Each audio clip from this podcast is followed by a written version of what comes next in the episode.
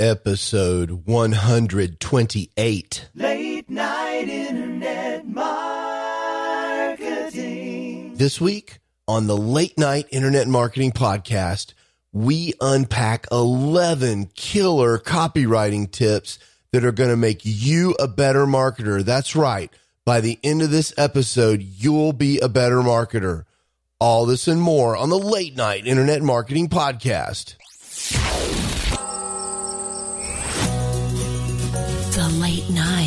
Internet Marketing Podcast. You've been working for somebody else, but you want a business to run yourself. You want to know how to start, and where to begin. Can you get out your comfort zone, my friend? Yes, you can do it right when it's late at night.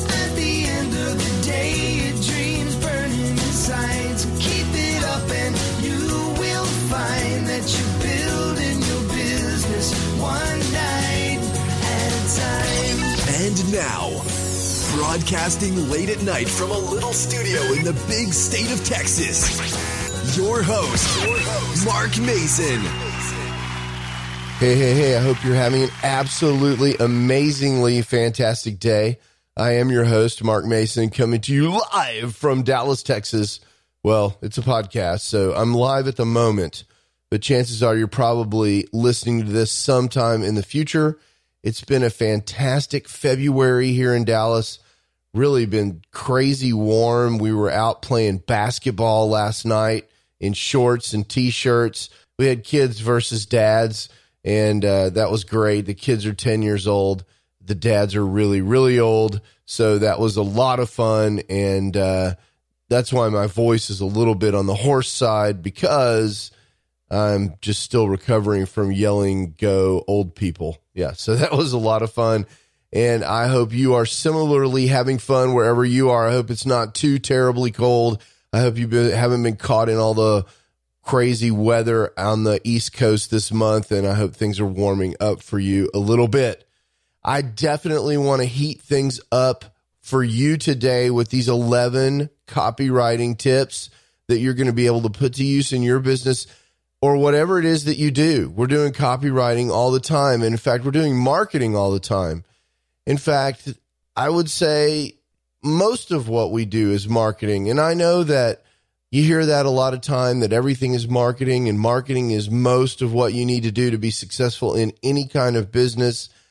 But I think it really is super important. I want to give you an example. My wife is an amazing pseudo amateur photographer. And I say amateur photographer, pseudo amateur photographer because she has professional photography equipment, very, very high end. We shoot Canon now, all of you Nikon people out there, don't stop listening. This is going to be all about Canon, but we do shoot Canon. We have a lot of very good Canon gear that we use or that she uses to shoot fantastic photographs. And mostly as, as a super mom, her subjects are, are fantastic children, but she's recently gotten into shooting birds and she, she likes to shoot landscapes, doing all kinds of stuff like that. She's taken over a quarter million pictures in the last few years. And as the IT professional in my house, I am responsible for making sure that those pictures get backed up. So, one of the things about camera equipment, if you don't know this, one of the things about it is it's incredibly expensive. It, at least that's how I feel about it. And particularly lenses. Lenses are finely crafted pieces of glass and they look the pieces of glass in a lens can have various shapes but they look like stacks of very precisely crafted pieces of glass like out of a magnifying glass those kinds of of pieces of glass they're refractive lenses and they're incredibly expensive to manufacture to really, really high tolerances. And so when you buy a really good lens, it's been essentially handcrafted. A lot of machines involved, but it's really a hand aligned, handcrafted thing where lots of technology has been used to build this thing. But it's a it's a serious piece of equipment, and these lenses can cost thousands of dollars because of the way they're manufactured. And so when you buy a lens, especially if you're an amateur photographer, and again, I use that term just to stay, just to say that my wife doesn't make money with her photographs. She does it as a, something that she loves. That's pretty much the only thing that's amateur about her pictures. Whenever you buy a lens, it's a big commitment. You know, you're spending thousands of dollars on this piece of gear and lenses are the kind of thing that oftentimes you'll have sort of a personal relationship with. Not only will they be either perfect or not for the thing that you're doing, you get attached to these lenses. And so it, it's hard to decide what lens to buy next sometimes. And so what we do oftentimes is we rent lenses before we buy them so we can test them out. So circling back around to marketing, there is this company that she rents lenses from, and I cannot get over the kind of marketing that this company does after the sale. The name of the company is ATS Camera Rentals, and you can find their very, very nice website at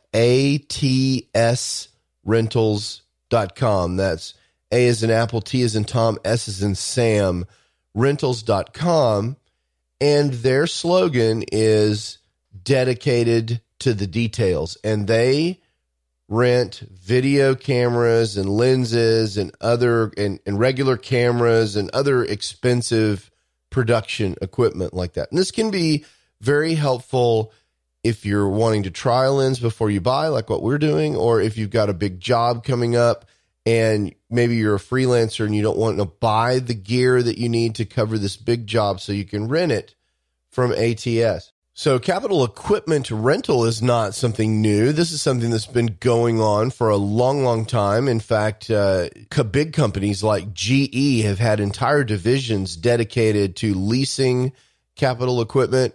And so this business idea is not a new idea, but the way ATS is delivering customer service and doing their marketing is quite amazing. And I'll just give you two examples that I think you might find instructive for whatever it is that you're doing in your business.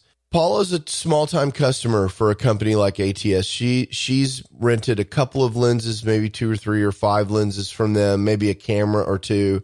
And yet, every time she rents something from them, she gets a personal handwritten note from them telling her that they hope she enjoys the product. Let let them let them know if she has any questions. Hand signed by the guy in shipping who actually packed the box. And you can imagine when you're shipping a lens, packing the box is probably the most important job in the whole company. And a lot of times there's a piece of candy taped, hand taped to the to the note. And it just leaves Paula with this impression that these people at this company, ATS Rentals, really, really care about her and what she's trying to accomplish with her photography. But get this she's reached out to them on Twitter. They follow her on Twitter. They've put together the fact that with her recent rentals, she's been photographing birds, and I'll put a couple of bird photographs in the show notes so you can check out some of the bird photographs that she's been able to get here recently in Texas with some of the lenses that she's rented from ATS. And they comment on the fact that, you know, we hope you have a good time with this lens, uh, with shooting birds with this lens. And on the last one, they actually drew little pictures of birds on the note. I mean, these are kind of handcrafted thank you notes, basically, to Paula as a customer. This is a fantastic example of you can call it customer service if you want, but really it's it's remarketing to existing customers. Because for whatever reason they're doing it and the way they do it, you really get the the feeling that they're doing it because they actually care about customers.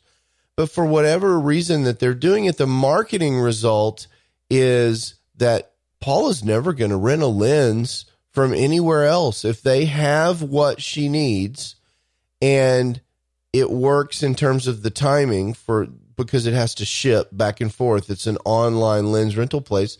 She's going to use ATS for the rest of forever. So, my question to you is what are you doing for your readers or customers or fans that makes them feel like you love them? Because we feel like ATS Lens Rentals loves us. I mean, that's that's such an amazing level of customer service. So I challenge you to be more like these guys in the shipping department over at ATS Rentals and do something special for whoever it is you're serving in the marketplace. It's time to get to work building your internet business. One night at a time. One night at a time. All right. So last week, we had tremendous excitement with Terry Dean, and he told us all kinds of things about email marketing. That's episode 127. If you didn't get a chance to listen to that, I highly recommend that you check that out from last week.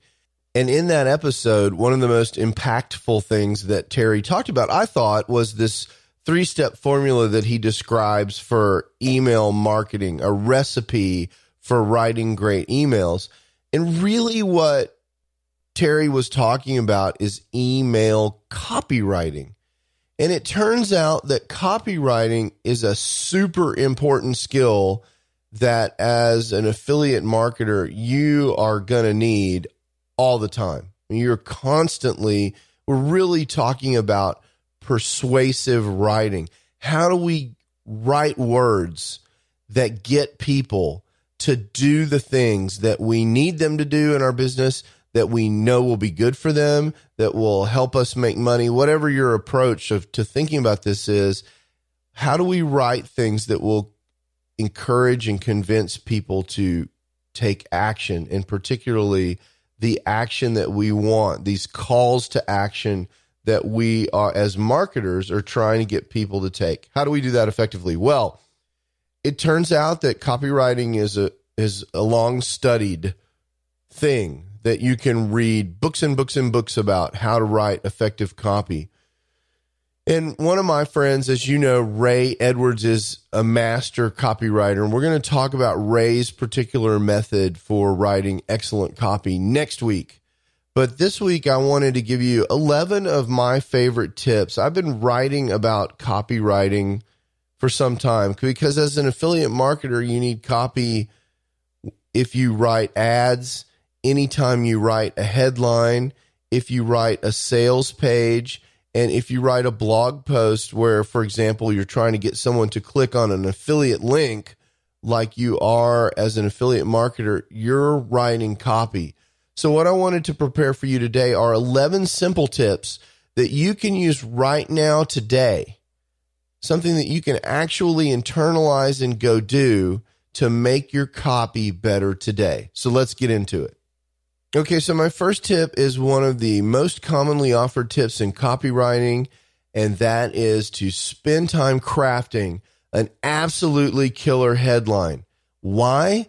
Because more people are going to read your headline than anything else in your copy. That is the very first thing they're going to read at the top of the page. And that is the thing that's going to either consciously or subconsciously determine whether or not they read the rest of your copy. There's lots of strategies around how to write good headlines, about whether or not you should use numbers in your headlines to stop people's eyes, about whether you should be benefit focused in your headline. But I just want to say, just for you, as a quick and simple tip, don't just mail it in when it comes to writing a headline. And here's the test that you can use. If you were to read your headline, your very own headline, would it make you want to see what else is in the article, what's below the headline? And if the answer is no or I don't know, you're not done. Keep writing headlines until you get something that you really like. And here's a bonus tip, a sub tip for fantastic headlines go ahead and copy any fantastic headlines that you see and jam them in Evernote. We call this a swipe file in marketing. If you see a great headline, someone else's headline that makes you go, wow, jam that away in Evernote. And then when it's time to write a great headline, you can scan that file and use it for inspiration. And we're not talking about stealing and using exactly the other people's headline, but when it comes time and you need ideas, you can be inspired about why a headline about a recipe for fixing your plantar fasciitis, why that headline inspires you to write a great headline about how to improve your tennis serve. Another test that I always hear about whether or not you've actually got a great headline is if you were to put your headline and your phone number only in a classified ad in a newspaper, just those two things, and publish that thing in the back of the New York Times or wherever, would people call you? That's a great idea. If you're, you know, if, if your headline's really good, people would be picking up the phone. If you're not there yet, work a little harder on your headline. I think the second tip for me that I want to give for you to improve your copywriting is tell stories. It's so important that you develop this skill of telling stories in your copy, whether it's blog posts or email. And Terry Dean yesterday or last week, he hit this really hard. In fact, his major strategy for email marketing that he shared with you yesterday was to start every email with some kind of story, something to draw the reader in. This is a really important idea because stories are not only engaging, but they're also entertaining. And having a story there will draw your reader in and help get them through the copy, which will give you an opportunity to make whatever points you need to make and do whatever marketing that you need to do.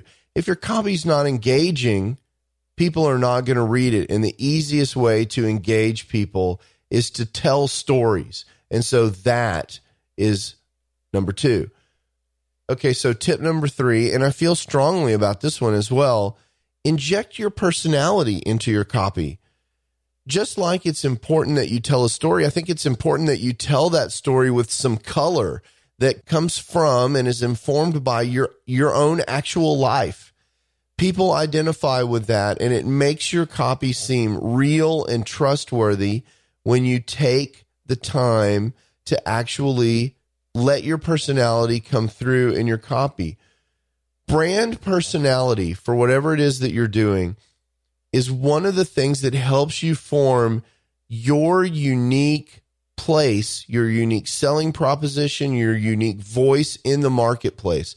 And so it's really important that you go ahead and inject a little or in some cases if if that's if it really fits well with your offer and the thing you're trying to communicate, maybe a lot of your personality into your copy. And you know, one thing about this is a lot of times if I talk about injecting personality into copy, people will say, "Well, Mark, what if people don't like me?" Here I am putting my personality into something, and what if people don't resonate with my personality and they don't like me? And I tell you, this is actually can be a good thing because when you put your personality into your copy, one of the things that you're doing is you're down selecting the people reading your copy to the people that know, like, and trust you. And let me tell you, those are the people that are most likely to buy from you. And so your question, your next question, obvious question is, well, if I only talk to the people that actually like me and want to buy from me, what if there aren't enough of those? And to that, I say, man, that is the magic of the internet. That is one of the things that makes online business so amazing. Because with the billions of people in the world, you only need to find the very few of them, the very tiniest percentage of them that will know, like, and trust you and actually want to buy your product, whatever it is, whatever you're writing copy for they're out there and the internet makes it possible unlike 50 years ago for you to easily find them. You don't need to put a sign up on a telephone pole anymore to find people. You're on the internet and so you can afford to find the people that really resonate with your message and your personality. So stick that personality into your copy. Now here's an age old copywriting tip that you will hear from literally every copywriter on the planet. And that is make sure you're appealing to people's emotion. And it doesn't matter whether that emotion is fear or greed or jealousy or insecurity, whatever it is, whatever emotion that people are feeling related to the thing that you're trying to sell, make sure you tap into that and connect with what it is that your reader is feeling when they think about solving the problem that is solved by whatever it is that you're offering them. It's very important. You need to amplify that so that they can understand that what you have to sell is important and, and what the benefit will be whenever you solve their problem. And by benefit in this case, I mean the emotional relief or the emotional, the feeling that they're going to realize, whether it be a feeling of satisfaction or, or what have you, when they actually use your product. You know, I think when we write copy, we have this tendency to want to construct a logical argument about why someone should take the action that we're advocating that they take. And that's fine. I think you do want to do that, but you you can't just make it about the logical reasons to buy this thing. Sometimes we buy the car not because of its four-star safety rating. We buy it because we love the way it looks or we like the way it feels when we're driving it, or maybe we like the way other people see us when they see us driving it. All of those things are emotional things, and and those are real. People really have those emotions, and you want to tap into those so that you can help people solve those emotions with whatever it is that you're offering. Now, the fifth tip I want to offer you is to make sure that your copy looks good visually. And and by looks good, I don't necessarily mean that it's super fancy and looks amazing like you've had a, an artist design your copy. What I mean is that it works well for people's eyes. Some of the ugliest copy in the world has been some of the most successful. So I'm not really talking about making sure you have beautiful pictures embedded in your copy. Rather, what I'm talking about is is your copy constructed visually so that it pulls people through it? Is there plenty of white space? Is it a good font that's easy to read? Does it have nice lists and other kind of itemized things in it that people can scan and skim, including headings and subheadings and maybe visual cues like a few arrows here and there that kind of draw people down through the copy so that their eyes keep moving down the page they get the and they get to the information that you want them to get to. Look, if they TLDR your copy too long, didn't read, you probably see this on the internet, TL semicolon DR. If they do that to your copy, then the chances that you're going to convert them to whatever action it is that you're trying to convert them to is those those chances aren't very high. So you need to make sure that it's not exhausting to read your copy. And the best way to do that is to make sure that it's set up visually so that it's easy to skim, easy to get from point to point through the copy, and that it's visually appealing.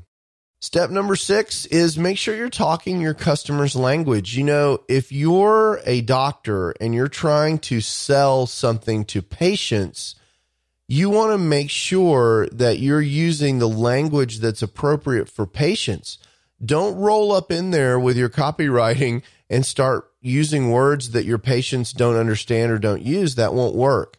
By a similar token, if you're a marketer and you don't have experience in the basketball niche and you're trying to sell something that's related to basketball, you better make sure that you understand the kinds of words that people use when they're talking about basketball. It's important to persuade people in that way so that they'll identify with the copy that you're writing. But it also goes to this idea of authority. And you might say, well, Mark, I'm a marketer. I don't know. I can't be an expert in the language of all the different kinds of things that I actually am trying to promote. And to this, I say, oh, yes, you can. And not only can you, but you must. If you're a copywriter for hire, you need to spend time interviewing your client to understand everything that you can understand about the product and then go interview their customers. And if you're the client, if you're writing copy for yourself, you need to spend time with your customers, whether it's by a survey, whether it's getting on the phone with them, talk to them. And when they use language around why they buy something or what made them interested in, in your product to begin with, or what they really like about the product, what the product does for them, they'll use specific words and those specific words you need to make sure they show up in your copy. So tip number six is make sure you're speaking their language. Use the words that your customers use in your copy. Now tip number seven is another age old one that you've heard many times but i really want to bring this home. You have got to focus on the benefit. Look like the car before i know it's got a 17 point um, anti-lock braking system. That's the feature okay it's got advanced technology this uh, for braking and it's got this collision avoidance this. That's the feature okay? 17 microprocessors will make sure that you avoid a collision. That's a feature. The benefit is it keeps you and your children alive when it's raining outside and you didn't see that car going through the intersection. It stops the car. That's the benefit. You get to live. That's the benefit. The feature was this thousand point engineering plan that brought that particular car item, that anti lock braking system, the collision avoidance system into existence. That's the feature. Okay. All the engineering that went into that, that's the amazing feature. The fact that it has a cool blinky red light on the dash whenever it's working, that's the feature. The benefit is your kids are still alive. And so when you write copy, you got to focus on the benefits. That's what sells. It's how people are going to feel when they use your product. It's the pain that they're no longer going to have when they use your product. It's the thing that they're going to be able to do that they could never do before when they when they use your product. Those are the benefits. The features are how they get there. And you need to talk about the features in your copy but you need to focus on the benefits. Number eight is make sure your copy has intrinsic value. By that, it means make sure that when you're writing copy, especially long form copy, that your customers feel like they're already getting something. This is true whether you're doing very long form copy like a webinar, a video sales letter, a regular sales letter, anything where there's actually room to deliver value go ahead and deliver value inside the copy. It makes the copy more engaging and it makes the prospect feel like they can trust you. Now, number nine is actually a, a tip that has also been around for a long time, and you'll see salespeople do this on television and in infomercials. And if you've ever gone to buy a car, you'll you'll see that when salespeople and marketers are asking you questions, they will ask you a series of questions to get you say to say yes over and over again. And the idea is by getting you to say yes to several things in a row, this is going to get you some yes momentum to get you to say yes when it's time to make the purchase. So this is sort of a copywriting psychology kind of thing. You can see this in real life if you see someone speaking persuasively once they've got the audience nodding yes during their presentation, that audience is hooked and engaged. They're they're buying whatever it is that the speaker is selling. You want that same kind of nodding nodding audience effect in your copy when you write your copy to get your readers to say yes. Now, skeptical people, people with uh, scarcity mentalities around the issue of selling, a lot of times they'll say, well, that's manipulative, using people's psychology against them in order to get them to buy. That's very manipulative. You shouldn't do that. And that's a separate show for a separate episode where we can talk about these kinds of limiting beliefs and how they might be holding you back in your marketing. But let me address this one of psychology uh, right away. What I'm saying is, if you're offering something that will help someone, whatever that is, a cure for plantar fasciitis, you've got something that you know will really help people, and it's in an ebook for twenty nine ninety five. And these people are legitimately in pain. They've been paying, or maybe they're unable to pay hundreds of dollars, a hundred dollars a visit for physical therapy to solve their plantar fasciitis. And you've got an ebook that will solve that for them, and you're trying to sell that online. Okay. You are actually trying to help people and deliver value in your business. And I've told you a million times at least that I think in order to have a legitimate business, you really need to be delivering value. All I'm suggesting is you do that in the most effective way possible because you are not proposing a one way value extraction between you and your prospective customer. You're not saying, hey, give me your money and I'll not give you anything in return. Hopefully, what you're doing is you've got this business where you're going to deliver massive value and people are going to happily exchange money for that value that you just gave. So being effective in how you cause that transaction to happen, there's nothing unethical about that. And again, that's a whole nother podcast episode, and I'll get down off my soapbox about that. So tip number nine is ask some questions of your reader and get them in a mode to say yes, yes, yes. So when it comes time to buy, they say yes. And tip number 10, it makes me laugh because a couple of episodes ago we were talking about calls to action, but it's really simple. You know, in marketing, you got to make sure that you ask for the sale. So, tip number 10 is include a strong call to action.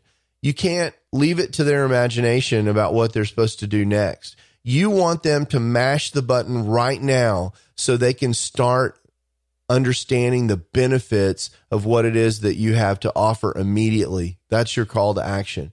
And for me, in this episode, my call to action in just a minute is going to be for you to take a couple of these tips and to make one of your blog posts better or something where you've got a call to action. Go make it better. That's going to be my call to action for you because that will allow you to achieve more success. You've got to know what your call to action is and make sure that you are making a very direct and specific call to action that doesn't leave it to the prospect's imagination. A lot of people in marketing, especially when they're first starting out, are afraid to ask for the sale because somehow in their past history, they've been told that selling is slimy or that they, they should feel guilty for selling or it makes them feel like a used car salesman look, if you're delivering value, you want to get that to as many people as possible. If you've got a cure for cancer, you want to cure as many people as possible. Now, I know you're probably not marketing a cure for cancer, but really it's just a matter of scale. Okay. You are marketing something that helps people, that delivers value. You want to help as many people as possible. It's really that simple. And in order to do that, you need to ask them to take the action that you need them to take. So, my final tip for today is that you need to organize your writing with a formula. If you're writing copy of any kind, you need to be following some kind of well thought out formula in that copy. Now, Terry Dean last week, he offered you a formula where he talked about telling a story for the hook, delivering value, and then having a call to action at the end of the email. Essentially, it was a three step formula. And that that's kind of similar to Dan Kennedy's old formula, the old um, problem, stir things up, offer the solution kind of formula that Dan Kennedy used to offer called PASS. I think it was uh, problem, agitate, solution that he taught for many years. You know, in that case, you're operating on the idea that people are going to act to make sure that they get out of whatever pain that they're in. So you make sure you tell them, you, you remind them of what their problem is. You agitate around that problem and kind of in a sympathetic way say, yeah, this is a really bad problem. This, this extra weight that you're carrying, it's keeping you from playing with your kids. It's going to mean that you don't live long enough to see your grandkids graduate from college, whatever. Um, and make sure that, that that pain is, is put in front of people and then you offer a solution to solve that pain. That's Dan Kennedy's method. Whatever your method is, you need to have one. Now, as it happens, I mentioned Ray Edwards at the beginning of the show. He's got an absolutely amazing formula for this that I think is much better and much more broadly applicable than Dan Kennedy's past formula. We're going to talk about that next week. Okay. There's not enough time to talk about that this week, but I'm going to teach you a way to think about copywriting next week that's going to help you based on uh, Ray Edwards' stuff that he does. So, those are your 11 tips for copywriting. You need to make sure you've got a killer headline. You got to get their attention. And then once you have their attention, you want to, number two, tell an engaging story. And number three, do that with some personality. Make sure your personality is injected into that story. And while you've got their attention, make sure you're activating and appealing to their emotions. That's tip number four. Really get them involved with what it is that you're trying to talk about and in the future that you're trying to show them. While they're reading, you need to make sure that they keep reading. So, tip number five is you need to make sure that your copy is visually appealing, it has nice visual cues and bullets and lots of white space so they don't get exhausted reading your copy. And in that copy, you need to make sure, tip number six, that you're speaking the customer's language, using the words that they actually use. It gives you credibility and keeps people engaged. And as you're describing the thing that you're driving, you're, you're delivering, Tip number seven is make sure you're focusing on the benefits of that thing, not just the features. And in your copy, tip number eight is to go ahead and deliver value right there in the copy. It'll help people trust you and give them a, a good feeling to go forward with whatever transaction it is that you're proposing. Tip number nine ask micro questions, get people to take micro actions that get them to yes. Tip number 10 is Make sure you're asking that final question that you need a yes to, which is your strong call to action. And finally, tip number 11 is organize your writing with a formula. And that's that formula is something that we're going to talk about next week. In the meantime, I really like the two formulas that we've already talked about on the show. One is the one from Terry Dean, where you tell a story you do some teaching, and then you have a call to action. The other one is the Dan Kennedy formula of you highlight a problem, you make that problem big, and then you solve it. Um, those two methods are really good methods, depending on what it is that you're doing. I'm going to give you a more comprehensive thing next week. For now, what I want you to do is to take just one of these tips, just one, if you're an overachiever, you can do two. And go look at one of your most important blog posts, one of your most important sales pages, one of the places where you really want something, where you really want someone to do something. Maybe it's the copy in the sidebar opt in for your email newsletter. Maybe it's a Facebook ad but probably it's long form copy where you're recommending an affiliate product and make sure that you apply one of these tips to that post before we talk next week. Just take one small action to make sure that a little something, a little piece of copy in your business is a little better this week. Just one thing, and my work here will be done. Okay, thank you very much for tuning in. Like I said, next week I will be hanging with you talking about a method, a framework you can use for every piece of copy that you write. It works for every time you put pen to paper, so to speak, or fingers to keyboard, and you've got copy to write. We'll be talking about that next week. Until next time, peace out. You can do it right when it's late at night. You've been listening to the Late Night Internet Marketing Podcast. Be sure to visit latenightpodcast.com today to leave feedback for Mark. Download special bonus content, access the show notes, and more. See you there. Until then, until then, go and make some great progress on your internet business. One night at a time. One night at a time.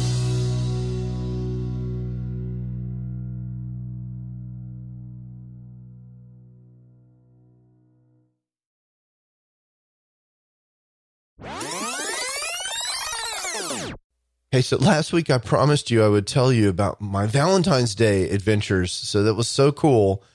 My wife and I, uh, you know, I decided as the man in the relationship, how sexist is this going to be? Let's see, what's Mark going to say? Um, I decided, you know, I'm the Valentine's Day guy in this relationship, so I'm going to be do the Valentine's Day thing. So I got us a babysitter to keep the kids. Valentine's Day, of course, fell on a Tuesday here.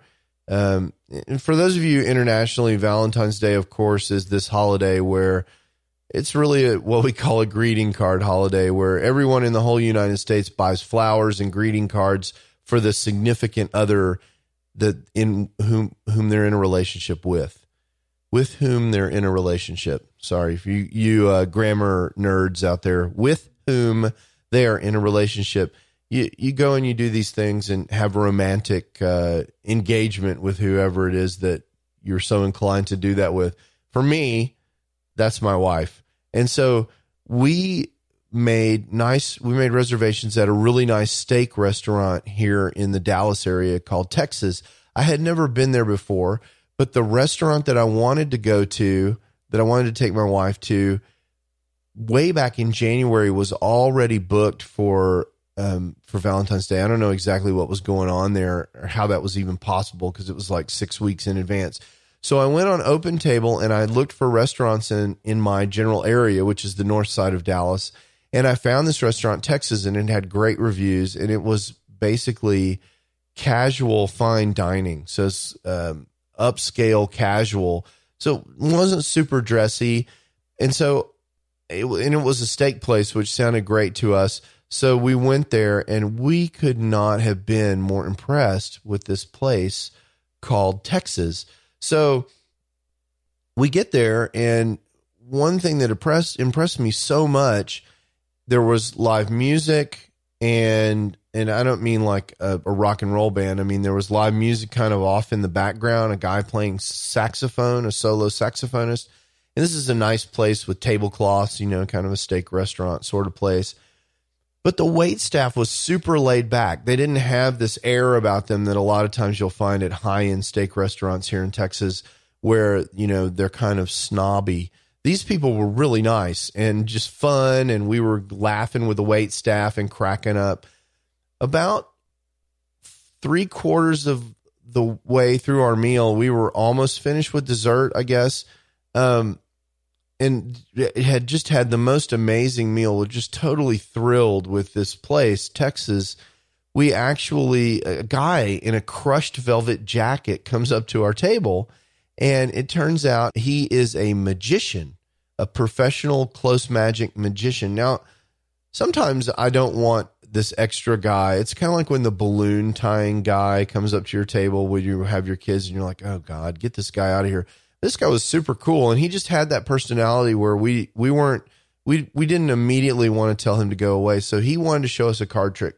He stayed at our table for a while doing these card tricks and one trick was so amazing and i still can't figure out how he did it. I know a lot about magic. I did a little magic when i was a kid. I know how most of these tricks work. I know how this trick must work. He i saw him do it twice right in front of my eyes. I could not figure out how he did it he had my wife pick a card out of the deck, pick a card, any card, you know, he fanned it out. And then he pulled the card out and he handed me the card. He said, you know, look at the card, but don't show it to me. I said, fine. And then he handed me a Sharpie and he said, now write your name and your wife's name on the card. So I drew on the card and I handed him back the Sharpie and the card. And the first thing he did was make the Sharpie disappear, which was really funny. And then he took the card and he put it back in and he shuffled it and he had me cut the deck, everything just like you you would normally see on television. And then he made this big show. He fans out the card and he makes this big show about not being able to find the card. And he was very convincing. And Paula and I were kind of like, okay, this guy's a failure. And and then he said, Oh, wait a minute. And he goes and he pulls his wallet out of his back pocket. Now, I mean, this guy is literally two feet from me, maybe, maybe more like 18 inches. Okay. I'm sitting at a little four top dinner table with my wife. We're kind of next to each other on one side of the table. And he's in the third position on the table doing this card trick, right? So, I mean, we're right on top of this guy. He reaches in his back pocket and he pulls out his wallet and he opens his wallet up and there's a zipper compartment in his wallet. He unzips the zipper compartment and reaches inside, again, right in front of me. He pulls a playing card out of the zipper pocket, and there is a playing card in there that has been folded over twice. So it's in quarters. He unfolds this playing card, and there's my card, the card that I just wrote on with my handwriting in Sharpie. I do not know how he did that, but he did it so well that he came back later as we were paying the check and did the same trick again, and I still couldn't figure it out. Unbelievable. Now, if you're ever in the Dallas area and you need to reach this guy, the magician's name is Sam Sawyers. I'll have a link to his uh, page in the show notes where you can reach this guy, Sam the Magic Man. Truly incredible, available for parties. If you want to reach out to this guy and tell him you heard about him uh, and that you want to use him for some reason for your corporate event, he comes highly recommended by me. Great personality, truly an amazing close up magician. I was blown away. Highly recommended. Ciao. Late night internet marketing.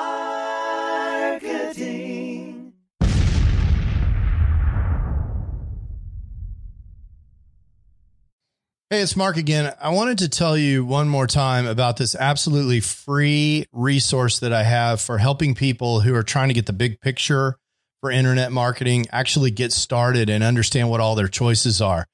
If that's not you, there's no more content. You can skip to the end. But if you're someone who came to this podcast because you're searching for how to get started online and you just can't cut through all the noise, I, I get it. That was me in 2007 when I was trying to get started. There were so many people throwing offers at me that I really couldn't even understand what all the different business models were. I couldn't understand how money moved around on the internet.